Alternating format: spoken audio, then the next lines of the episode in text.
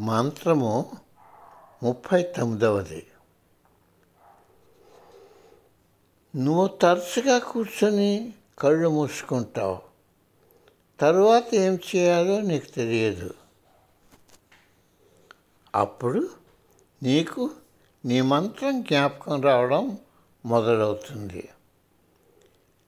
నీకు నీ మంత్రం ఎల్లప్పుడూ జ్ఞాపకం ఉండవచ్చును. కానీ అది చాలా క్రమబద్ధం కాదు.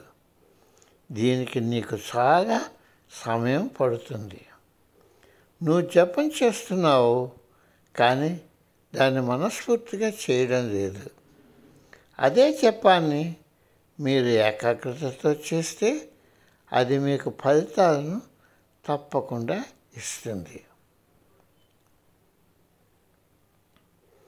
నువ్వు నీ మంత్రాన్ని జ్ఞప్తిలో ఉంచుకున్నప్పుడు దానిని సంపూర్ణ భావోద్గతం అదే ఫీలింగ్తో జ్ఞాపకం పెట్టుకోవాలి.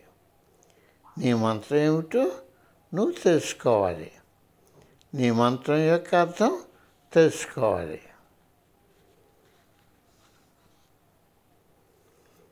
నీ మంత్రాన్ని వీలైనంత నిశ్శబ్దతతో జ్ఞప్తికి తెచ్చుకో. అది నీకు ఎంతో ఉపకారం చేస్తుంది.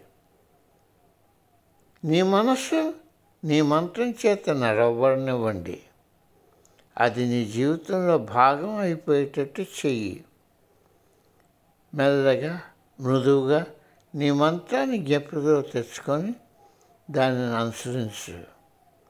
ఆ ధ్వని నేను దేహం శ్వాస మనస్సుకు అతీతమైన నిశ్శబ్ద స్థితికి తీసుకొని వెళుతుంది.